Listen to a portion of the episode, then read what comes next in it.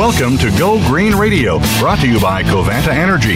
Reduce, reuse, recycle. Rethink renewable energy and energy from waste. This program will help start you thinking about how to protect our world and its important resources. Now here's the host for Go Green Radio, Jill Buck. Welcome to Go Green Radio, everybody. I am so excited that you could all join us today because we have a very special guest. We have Senator Ben Allen from the state of California, the great state of California, and he chairs the Senate's Environmental Quality Committee and also co-chairs the Legislature's Environmental Caucus. And we're going to be talking with him today about a variety of legislative pieces that he has co-authored or actually sponsored. We're also going to be talking to him about some of the legislative agendas that are coming forward to deal with the many, many environmental quality issues facing the state of California. So welcome to Go Green Radio, Senator Allen. We are so glad to have you on the show. Well, thanks so much, Jill. I really appreciate being here. Well, it's super to be able to talk with you, and I'd love to begin our conversation around this huge bill that passed this year, SB 54. And I'd like to have you start by talking to us about the plastic pollution crisis. I don't think that everybody knows that it's truly a crisis. Help us understand the problems that plastic pollution is causing. Well, so much. I mean, the vast majority of the plastic produced is never recycled. It's either ending up in our landfills, in our waste stream, or so often in our waterways, in our oceans. So much of our plastic ends up getting shipped overseas. It's dumped into the ocean. It's littered in poor villages. It's incinerated, just burned. We're actually on track to now have more plastic in our oceans than fish by the year 2050. And there was a time when we would just ship off our plastics to China. The Chinese decided to implement what was called their China National Sword Policy in 2018 because they realized how little value they were getting out of all the plastics that we were sending them. Mm-hmm. And they said, hey, we don't want your junk anymore. And so we've had to find other places to send all this trash. We basically had to make major changes. And so we decided to go ahead and push us to this place where we pushed through SB 54, and it's gotten to this place where we're now going to have a much more comprehensive approach to this enormous problem.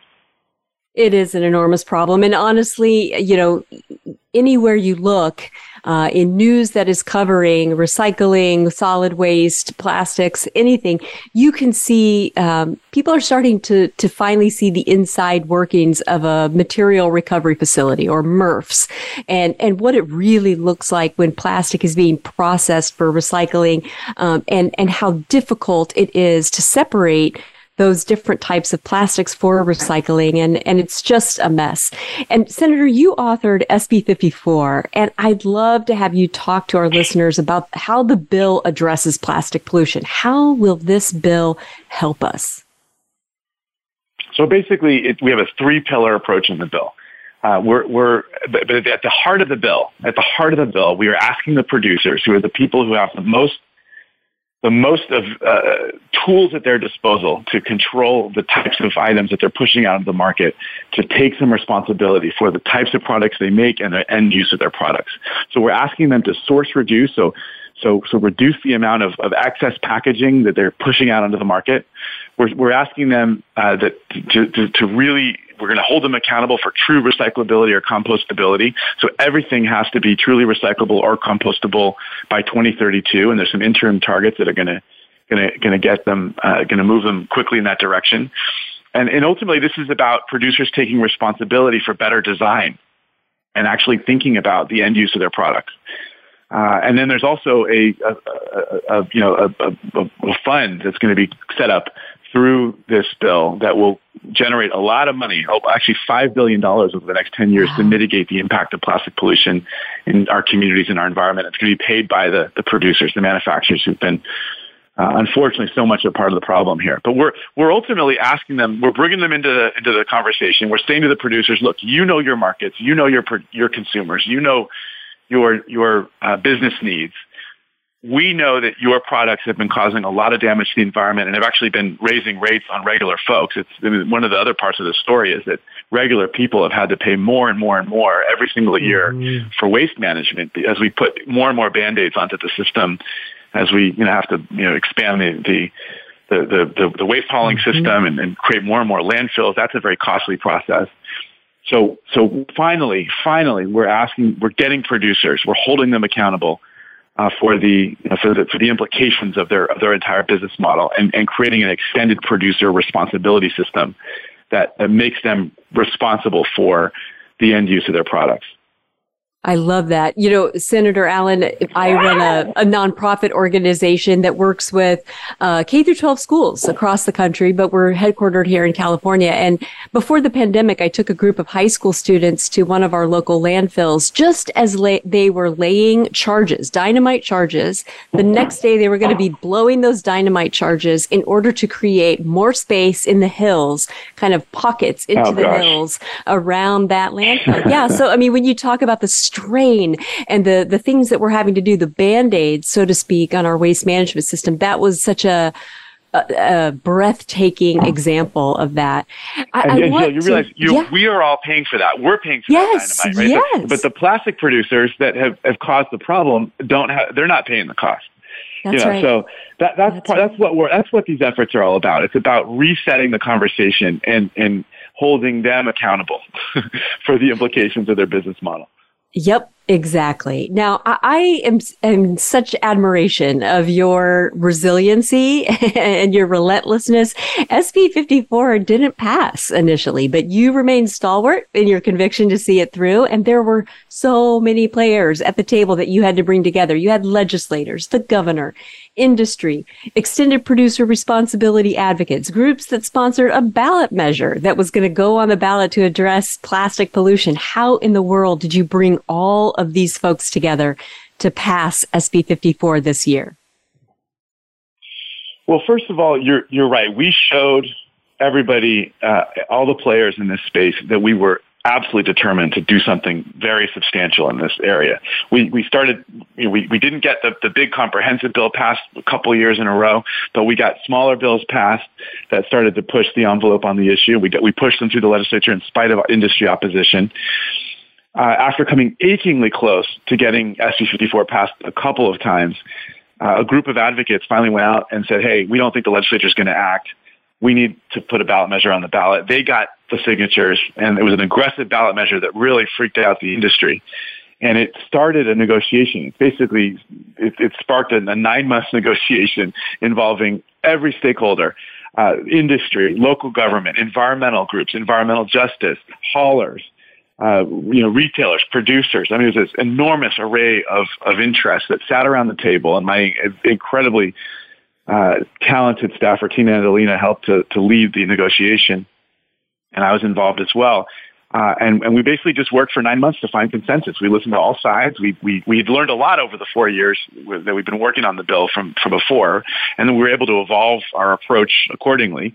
So, for example, initially our efforts focused on granting CalRecycle, which is the State Department charged with managing these issues, broad new authority. But as we gathered feedback from stakeholders and fellow legislators, including many of who had not been willing to vote for our bill in the past, we realized that this wasn't necessarily the right approach. We changed course. We focused on a more extended producer responsibility model along the lines of what I described. And I think we made it very clear that we weren't going to go away. They could have spent $100 million defeating the ballot measure. We felt, we saw some polling. The ballot measure polled very well initially, but we knew if industry spent a ton of money, they could probably defeat it. Mm-hmm. But they also knew that if they did that, first of all, they would lose all this money. It would be unpredictable. And then we'd be right back to square one in January of the coming year, and we wouldn't go away. We were going to continue to push on this issue. And they thought, well, look, this is an opportunity to actually work with these folks, maybe get a deal struck. They know how unpopular plastic pollution is. They know that consumers really want choices. And ultimately, it was just a matter of working hard to find as much common ground as we could. And ultimately, it was about finding a deal where we would set goals, giving industry flexibility to innovate and to achieve them, but really hold them accountable to those goals. And the beauty of the negotiation was that we needed to strike a deal that was strong enough for the environmentalists for them to feel comfortable pulling the ballot measure back. If they didn't feel as though the deal we struck was strong enough, they could just go ahead with putting the ballot measure on the ballot and throw the dice and see how the voters went. in November. Exactly. And that was and we ultimately got to a place where they knew it was a strong enough bill. Industry was okay with where we were. I mean, they didn't love it, of course, but they knew that this was the best deal they were going to get. And we got the bill done. I mean, we had to get the bill signed by and delivered to the Secretary of State's office by 5 p.m. on the deadline, and it happened at 3 p.m. on the day of the deadline. Wow. Because everyone needed to weigh in at the last minute. It was a wild process, but I'm just so proud we finally got it across the finish line. That is amazing. And I want to make sure that our listeners know, because every time people hear about some sweeping new environmental piece of legislation, their knee-jerk reaction is, oh, great, here comes another tax increase. But I want to be sure our listeners know that SB 54 isn't a tax increase for everyday residents of California. Talk to us a little bit about how SB 54 is funded. Yeah, so it's not a tax. The producers of the consumer goods that are packaged pay into what's called a producer responsibility organization to coordinate the work. And the plastic producers also pay a separate mitigation fee. So consumers will not see a separate line item for this program. And let me say a few things. Now, you may say, oh, well, to the extent that this is increasing costs for the producers, they're going to pass on that cost to consumers. Even if that's true, and of course that gets very muddied in these massive business pricing models that these companies have, the fact of the matter is, consumers are already paying a lot of money to put Band-Aids over this broken system. Just to give you an example, just a couple months ago, Sacramento County raised the waste hauler rates on every household in the county by $10 a month. Those waste rates keep going up and up and up as we are being asked to put more and more Band-Aids on this broken system. Yeah. So everyday people are already paying higher rates. And the people who have the most control, the most, and also the most kind of culpability associated with all this extra plastic waste are paying nothing additional into the system. So the question is, should we create a model that gets the producers to come up with better solutions that are really focused on circularity and end use, or, should we, or should we create or should we continue to basically allow them to freeload off of the rest of us as we all continue to pay higher and higher rates for waste hauling and for waste management, and the city governments struggle with how to balance their budgets now that the Chinese don't want to accept our recycling material anymore, and that's the real question here. So in the end of the day, and the other thing, of course, is as we help to incentivize greater investment in more sustainable technology, as we're pushing industry to come up with more sustainable alternatives that, for packaging and products, those items will scale and the prices will drop. Let's talk about solar, for example, right? Who would have thought that solar would actually be affordable for everyday people 25 years ago? It was so expensive back then, but through a system of incentives and mandates, we knew that solar technology could be scaled. That's absolutely right. There, just as we know that. And now that's actually, it's affordable for people. And that's what we're looking at here. We know bill will incentivize, the next generation of R&D and the scaling of much more sustainable packaging. Absolutely. It's happened before. We didn't have catalytic converters before California passed some crazy, aggressive air quality standards. So we know that is possible. We're going to take a quick commercial break, but when we come back, we have so much more with Senator Ben Allen. So don't go away, folks. There's more Go Green Radio right after this. Become our friend on Facebook. Post your thoughts about our shows and network on our timeline. Visit Facebook.com/Voice America. Take a wild guess. How much garbage generated in the United States today is converted into energy? Is it 26%, 43%, or 14%? Working here and around the world to produce a reliable supply of clean, green energy, Covanta Energy works with communities to turn household trash into energy. Oh yeah, that question I asked earlier? Today, only 14% of U.S. garbage is converted to energy. Just 14%. Covanta alone processes half of that municipal solid waste into renewable energy for a cleaner world. For more information about Covanta Energy, visit us today at www.covantaenergy.com. Tune in to the Voice America Variety channel on the Voice America Talk Radio Network. Voice America Variety broadcasts a diverse array of topics, reaching a global community. Our experts come from all walks of life, and the topics they discuss are everything from current events, arts and entertainment, leadership, parenting, relationships, self-improvement, career advice, and a variety of other topics. Check us out today. You're sure to find something of interest. Voice America Variety. Talk on today's hot topics. The Internet's number one talk station. Number one talk station. VoiceAmerica.com.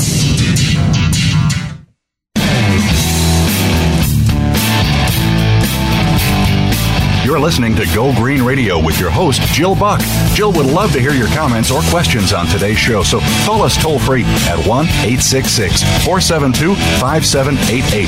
That's 1-866-472-5788. Write to us, too. Save some trees and send us an email to gogreenradio@gmail.com. That's gogreenradio@gmail.com. Now back to Go Green Radio with your host, Jill Buck. Welcome back to Go Green Radio, everybody. So glad that you joined us today. And if you're just tuning in, let me catch you up. Our guest today is Senator Ben Allen from the great state of California. He is the chair of the Environmental Quality Committee for the Senate and is also the co-chair of the Legislature's Environmental Caucus. We were just talking about SB 54, a landmark bill that he authored that was passed in 2022 to deal with the plastic pollution crisis. And I wanted to ask you, Senator, do you think that legislation like SB 54 will be replicated in other states? Are you getting any calls from other states asking for advice?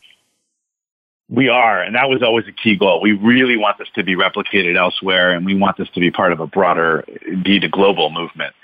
And we are getting calls, and we're helping legislative staff and legislators from other states as they're considering their options.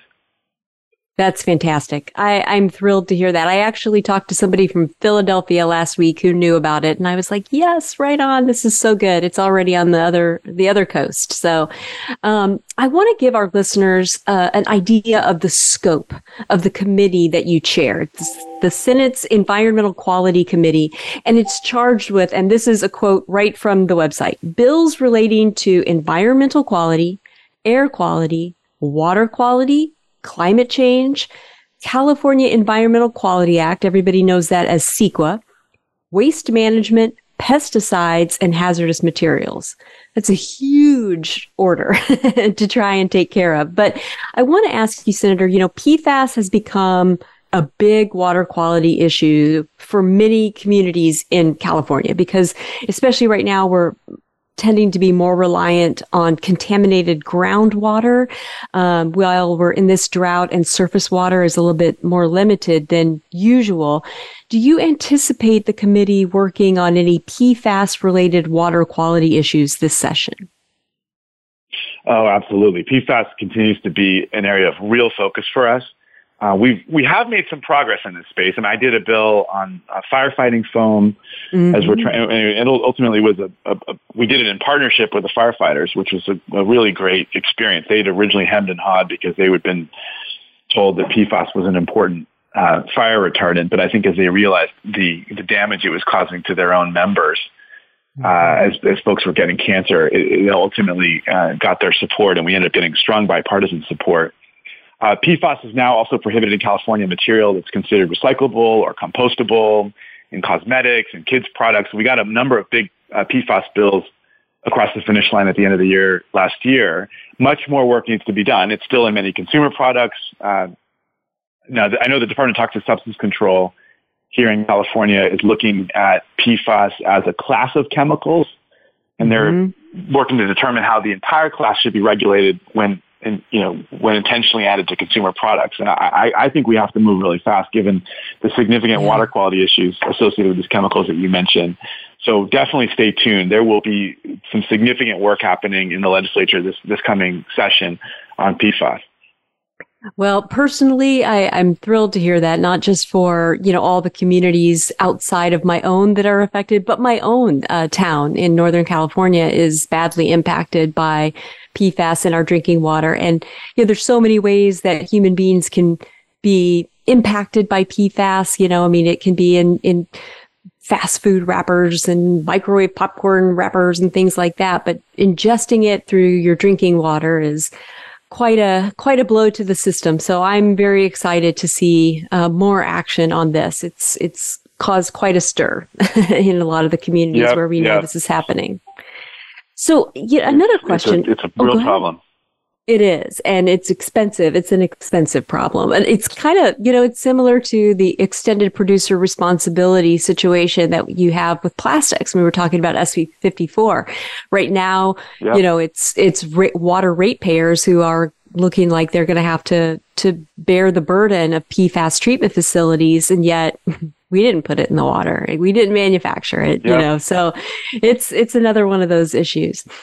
I'd love to ask you another water-related question, because this is something, as I mentioned, I run a nonprofit organization called the Go Green Initiative. We work with schools, and one of the things that we're very concerned about is the quality of drinking water in schools.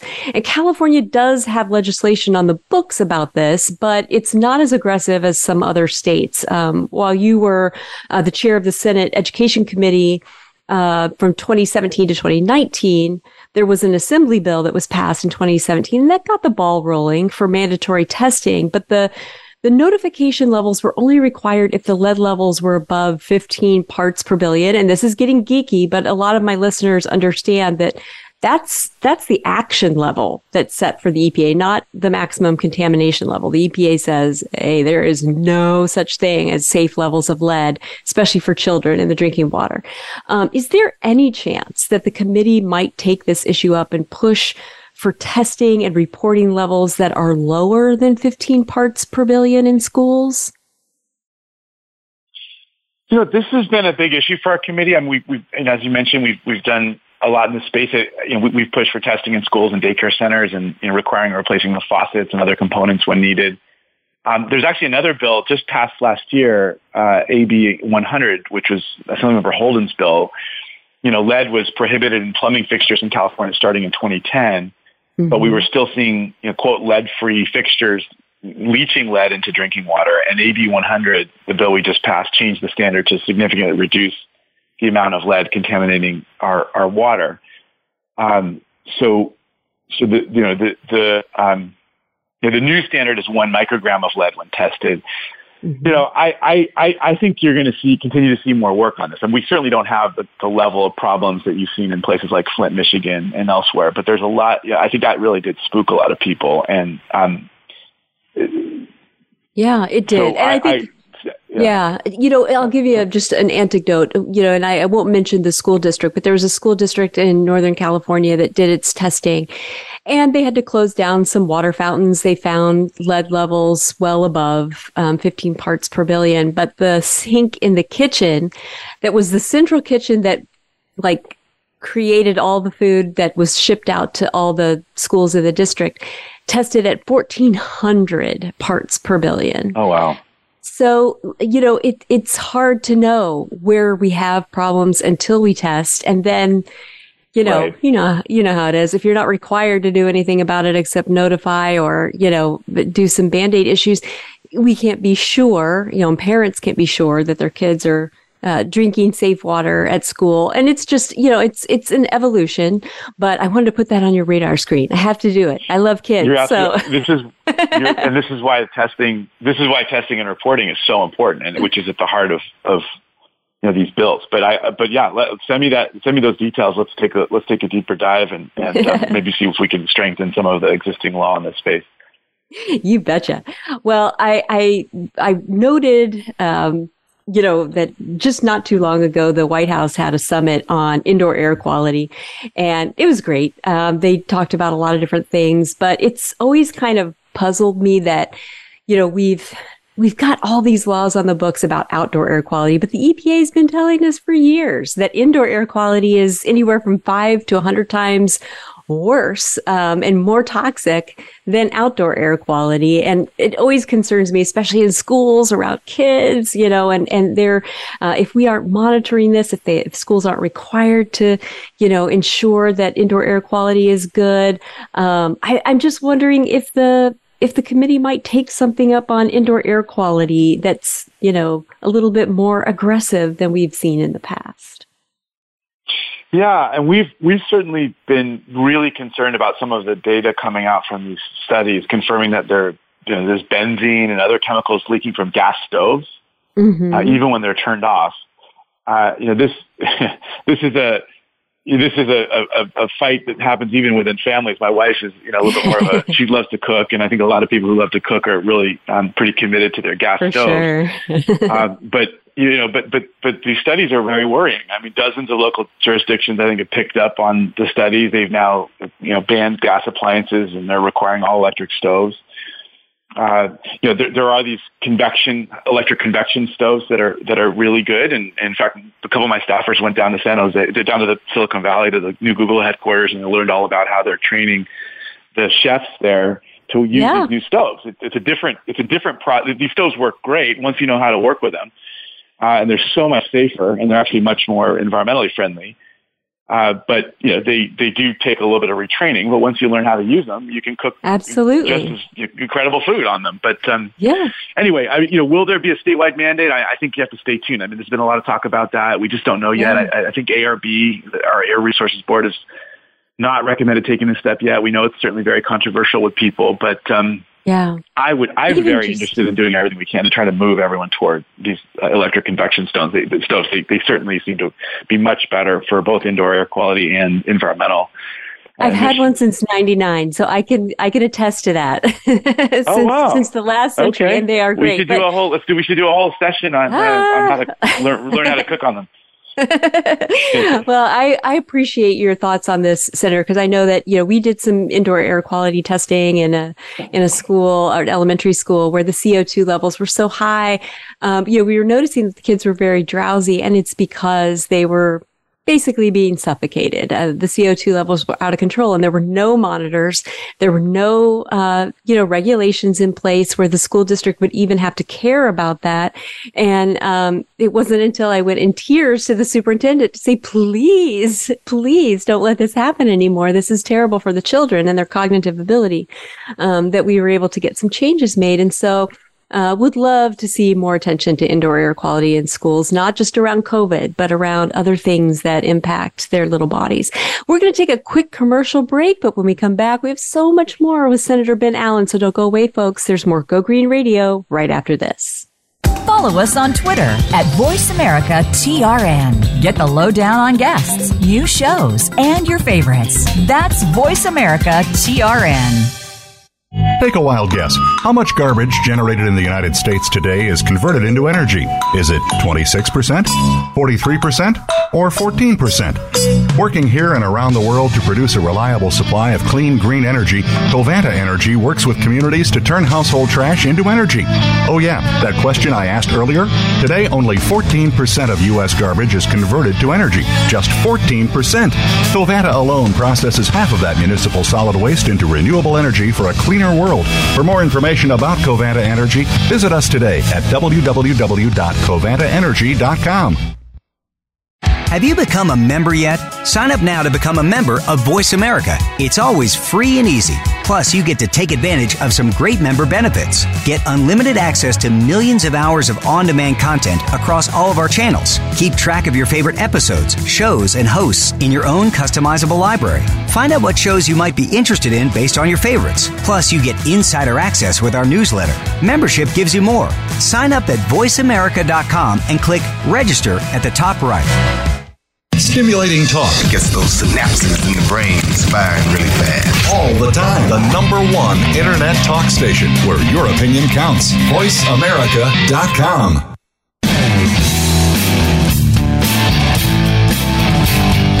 You're listening to Go Green Radio with your host, Jill Buck. Jill would love to hear your comments or questions on today's show, so call us toll-free at 1-866-472-5788. That's 1-866-472-5788. Write to us, too. Save some trees and send us an email to gogreenradio@gmail.com. That's gogreenradio@gmail.com. Now back to Go Green Radio with your host, Jill Buck. Welcome back to Go Green Radio. So glad that you could all be with us today. And if you're just tuning in, let me catch you up. Our guest today is Senator Ben Allen from the great state of California. He is the Senate's Environmental Quality Committee chair. And Senator, I know that you have worked to bolster the state's climate resiliency by proposing a measure to invest in preparation for extreme weather and other climate-related events like wildfires, floods, and mudslides. I'd love for you to talk to us about those issues and some of the ways that you see the legislature addressing them. Yeah, we know that as we are fighting to try to reduce our contribution to the greenhouse gas effect, to the climate crisis, we also need to mitigate and also prepare for the impacts of a warmer climate. Sea level rise, fires, drought, extreme heat events. These effects are here now. So we introduced SB 45 a couple of years ago with the goal of direct significant investments to prepare our communities. We were fortunate to have a robust general fund these past couple of years and with the budget, which allowed us to make a significant down payment. But from my perspective, much more needs to be done. We're anticipating a tighter budget this coming year. If that's the case, we're likely we're considering the possibility of asking voters to support a general obligation bond to continue to support funding to protect local communities and increase their resiliency. We know we need greater investments in water conservation. We're clearly in the mega drought. Yeah, there's less rainfall. Precipitation is falling at different times of the year. It's making it harder for us to capture this moisture and save it for the longer, drier summers. And so the other thing is we're learning that we really can't rely on historic weather patterns as we're planning. Yeah. So we've got to do a better job of preparing for a warmer future and that's going to take investment. On Absolutely. The sea level rise side, we need to improve in nature-based solutions to protect our coastal communities. For example, restoring wetlands or coastal dunes. It doesn't just help keep rising sea levels at bay, but it also can simultaneously provide critical habitat for plants and animals that also need to adapt to rising temperatures. So there's some investments that need to be made on mitigation and preparation. No doubt about it. I mean, even just, when you mentioned the mega drought, I mean, this has completely changed the water picture in California and our water delivery mechanism. I recently took my husband on what I call the dam tour. We went around to the Folsom Dam, the Shasta Dam, and the Oroville Dam to see what was going on with the reservoirs behind the headwaters of all of these important components of not just the state water project, but the Central Valley water project. And it's shocking. When I was at, I believe it was Folsom Dam, the point at which you would normally jump in to go swimming was 0.8 miles. That's how far we had to walk from the place where you actually hit water. So normally where you'd be jumping in to go swimming was almost a mile away from where the water actually is now. And that has just disrupted this huge system that we invested a lot of money into, not just initially, but over time, to keep the system of water feeding the state, and it's completely disrupted by the change in precipitation patterns. And that is not going to be a cheap fix for something that massive. Yeah. Go ahead. If there's anything you want to say more, about that. No, I'm in enthusiastic agreement with you. Now, I know that you're a member of the Ocean Protection Council and the Coastal Conservancy. You recently led a successful effort to phase out a dangerous carcinogen in firefighting foam. You mentioned that. You helped to pass strict regulations on a type of mining that was polluting California rivers, crafted a compromise to phase out destructive trawling gear, and brokered a major compromise that lessened the environmental impact of off-highway vehicle use at state facilities. I'd love for you to share more details about these accomplishments with our listeners and give them a chance to learn more about your work. Well, thanks for bringing all that up. And I really have taken pride in the work that my office has done. And once again, a lot of credit goes to my incredible staffer, Tina, who was an essential part of each of those key compromises. But really focus on bringing stakeholders together, finding innovative solutions, being really determined. I mean, I think part of what happens is that the you know, the stakeholders on the industry side or perhaps the non-environmental side know that I'm determined to make progress, and that's part of what motivates them to come to the table, because they realize that they'll either be part of the conversation or we'll push past them. But then I'm also always open to their perspectives. I'm always open to trying to see if we can find thoughtful, innovative, collaborative ways of addressing some of our of these environmental challenges. And I'm really, you know, it takes a lot of work. That's the thing. That's a lot of legislators aren't really willing to put in the time, or maybe they're a little more impatient for a lot of reasons, and I totally understand. But it takes time. It takes painstaking conversation and negotiation, and that's been our MO. And I'm really proud. I mean, at the end of the day, in each of these cases, we ended up getting bipartisan support for the measures, even though they started out with with very little, cross-sectoral support. And it just comes down to coming at these issues with a mind toward making our environment better for our children and our grandchildren, and just being good listeners and really focusing on the core lessons of probably the most important class I took in law school, which is my class on negotiations, which is all about really listening to the other side and trying to focus in on where their real interests are. And half the time you're battling over things that neither side really feel that strongly about. Yeah, that's so true. It's about finding where their real interests lie, and just trying to see if you can craft a compromise that allows both sides to protect our core interests while allowing the other side to do what it needs to do. And in my case, it's about, really listening to folks who might be antagonistic toward environmental legislation initially, really focusing on what the environmental side needs, and push through with a negotiated compromise. Yeah, I love it. For years, I've been hearing the drumbeat of CEQA reform, and I'm wondering if you foresee any changes to CEQA in this or any future legislative sessions. Well, it's a perennial issue. Definitely, there will be there will absolutely be people looking to make changes to CEQA. And my take on this is we need to make sure that we preserve the core goal of CEQA, which is environmental protection. Mm-hmm. And I'm absolutely open to conversations about CEQA, but I know particularly in the housing space, there's a lot of criticism launched against the law. But it was written for a reason. It's provided tremendous benefit to our society in many respects, and it's forced an environmental analysis, an environmental lens before major projects are built. And I think that we got to figure out a way to preserve and protect that important role. Agreed. Well said. Shifting gears just a little bit, we just made it through the midterm elections, and many Californians may not know that they have you to thank for the flexibility in how and where they got to vote. I'd love for you to talk to us about the landmark Voters' Choice Act and how it resulted in significantly increased voter turnout. That's a big deal, Senator Allen. Thank you for that.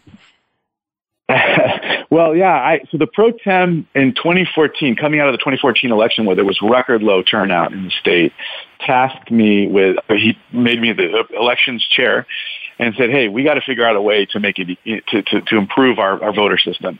I've traveled to Colorado with my staff and a couple other legislators, and we saw what they'd been able to do, and we ultimately crafted this model that was largely based on the Colorado model.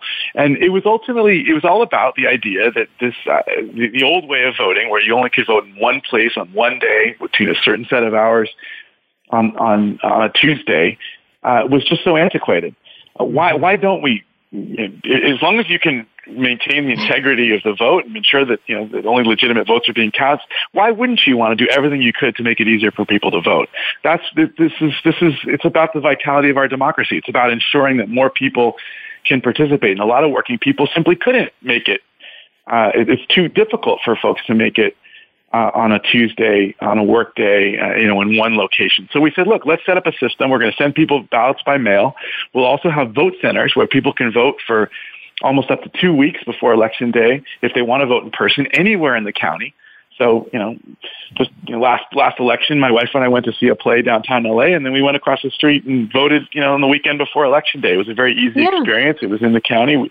They checked us. It was, there are lots and lots of procedures in place to ensure that, that no one's voting twice or anything like that. That's part of what, by the way, part of why the count takes such a long time, because they're so painstaking in ensuring that nobody is trying to, vote twice or anything like that, which just basically never happens. But they're still always being very careful, and it's just made it so much easier. And we've been able to, we just made it. It's ultimately all about making it easier for people to participate, so they can have a voice in their government.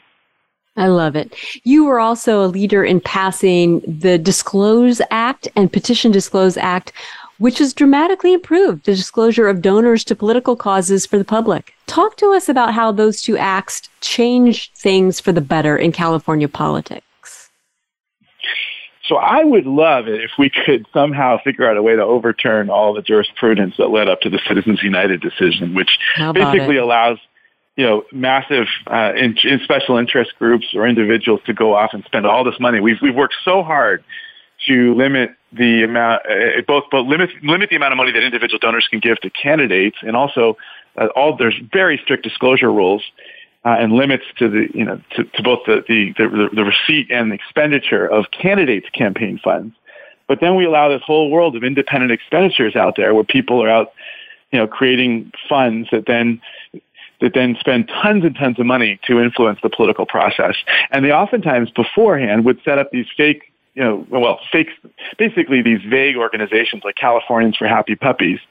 And there would be no disclosure to the public as to who was paying for these ads that were showing up on their TVs or these mailers that were showing up in their doors. And so we said, look, this is ridiculous. We've got to create more disclosure.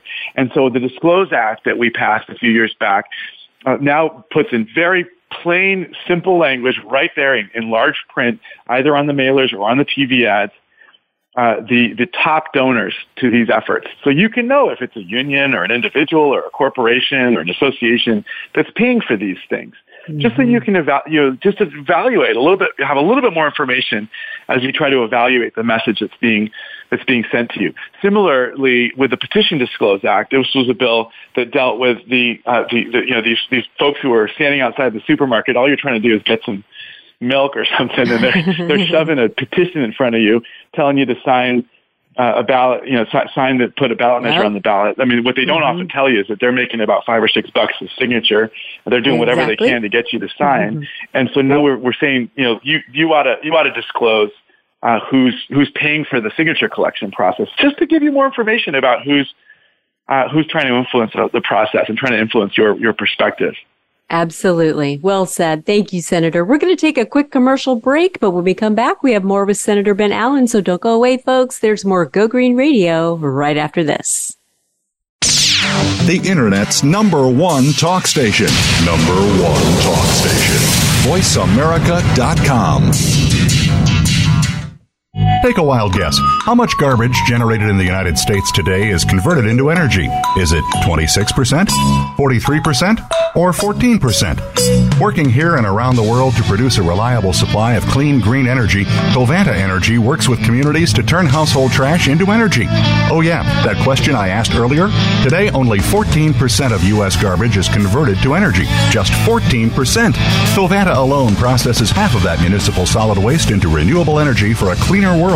For more information about Covanta Energy, visit us today at www.covantaenergy.com. Voice America programs are now available on your favorite connected device, including Amazon, Alexa, and Google Home. Through streams with Apple Podcasts, TuneIn, and iHeartRadio, listening to your favorite show is as easy as saying the show name followed by the word podcast. Hey, Alexa, play Finding Your Frequency podcast. If that doesn't work, try adding on TuneIn or on iHeartRadio or on Apple Podcasts. Streaming live, the leader in Internet talk radio, voiceamerica.com.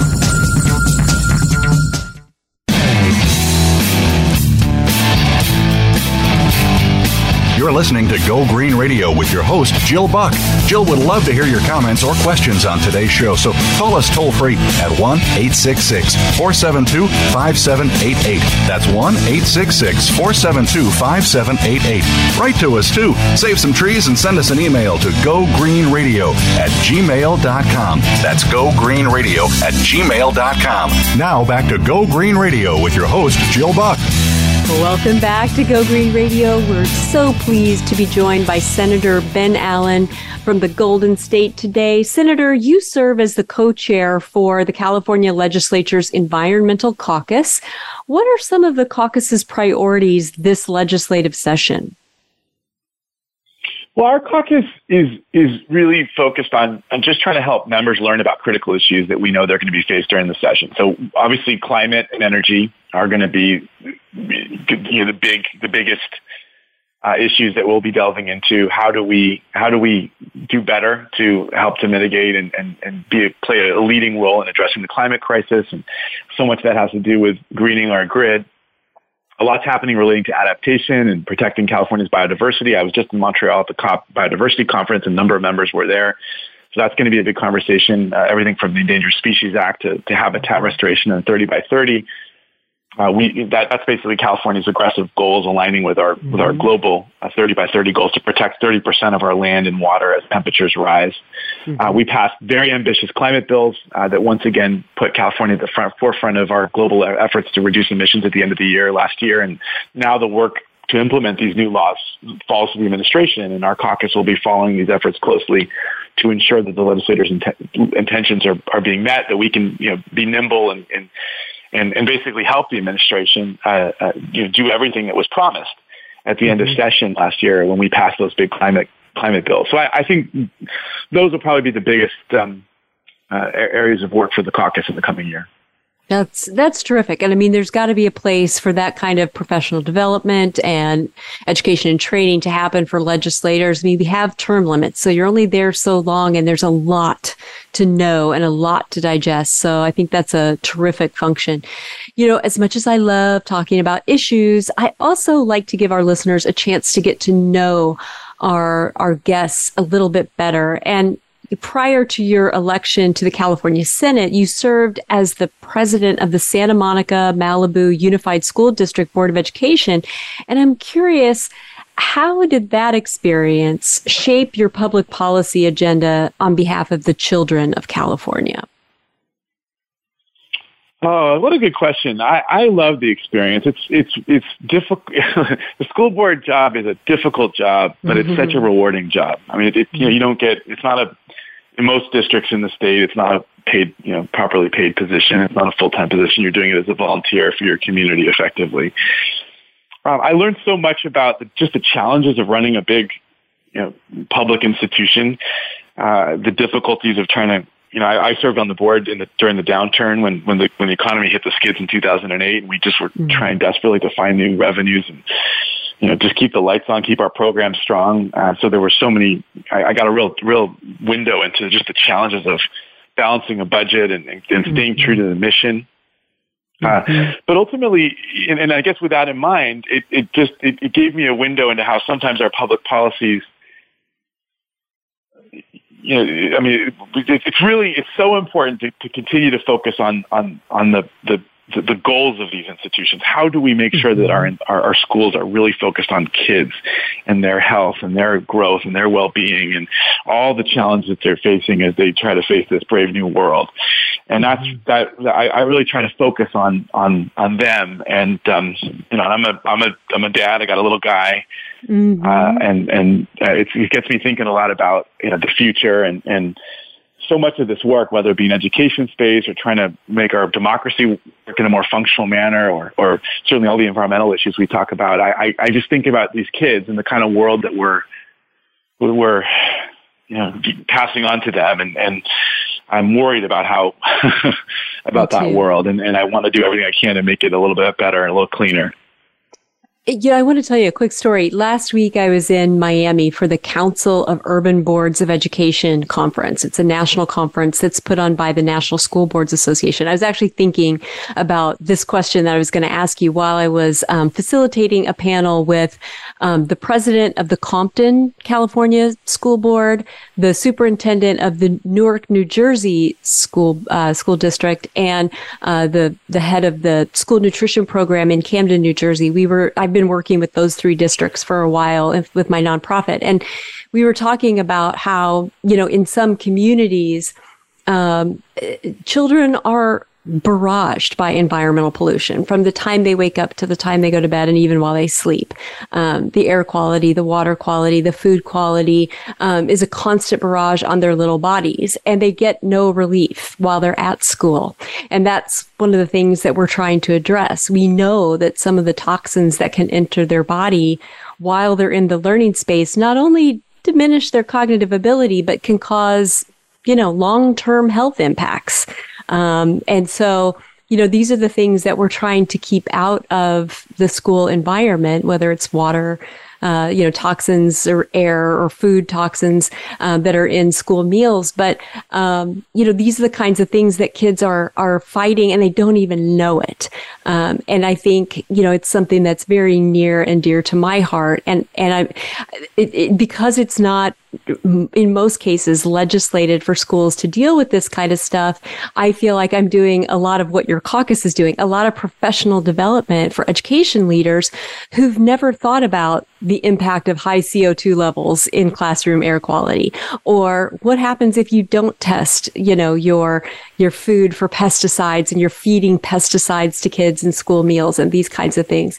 And so any help that the legislature can give us on some of these issues to help, education leaders understand that these are very important things to keep out of the learning environment. I mean, it would be a wonderful help.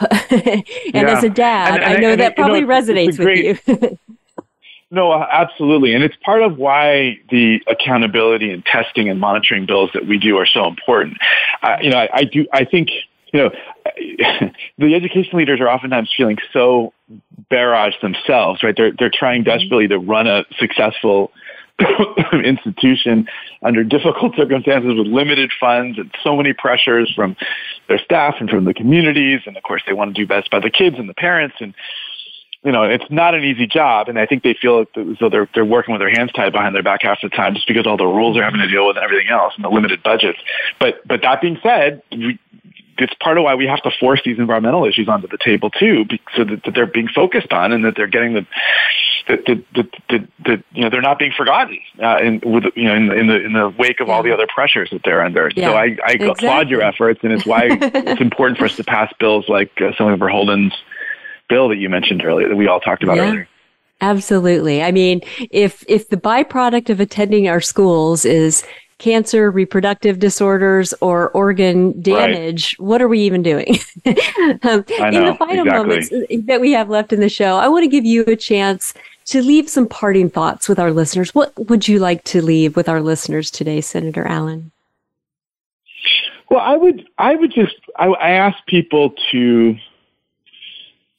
Look, it's been a wild ride serving in the legislature. I've really enjoyed it, and I haven't enjoyed every single moment, I suppose. But I really do.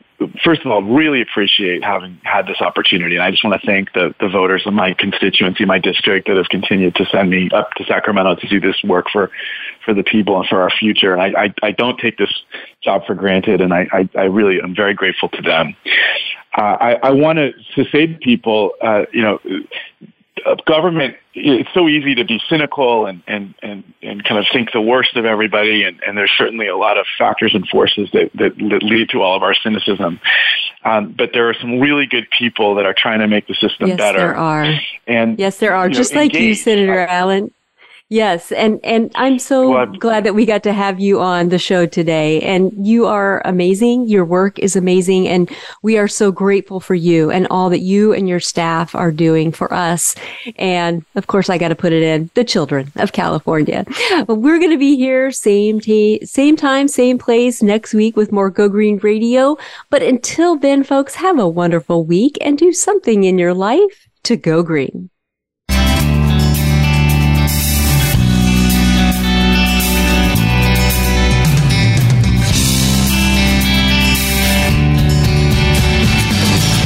Did you get some terrific ideas from today's show?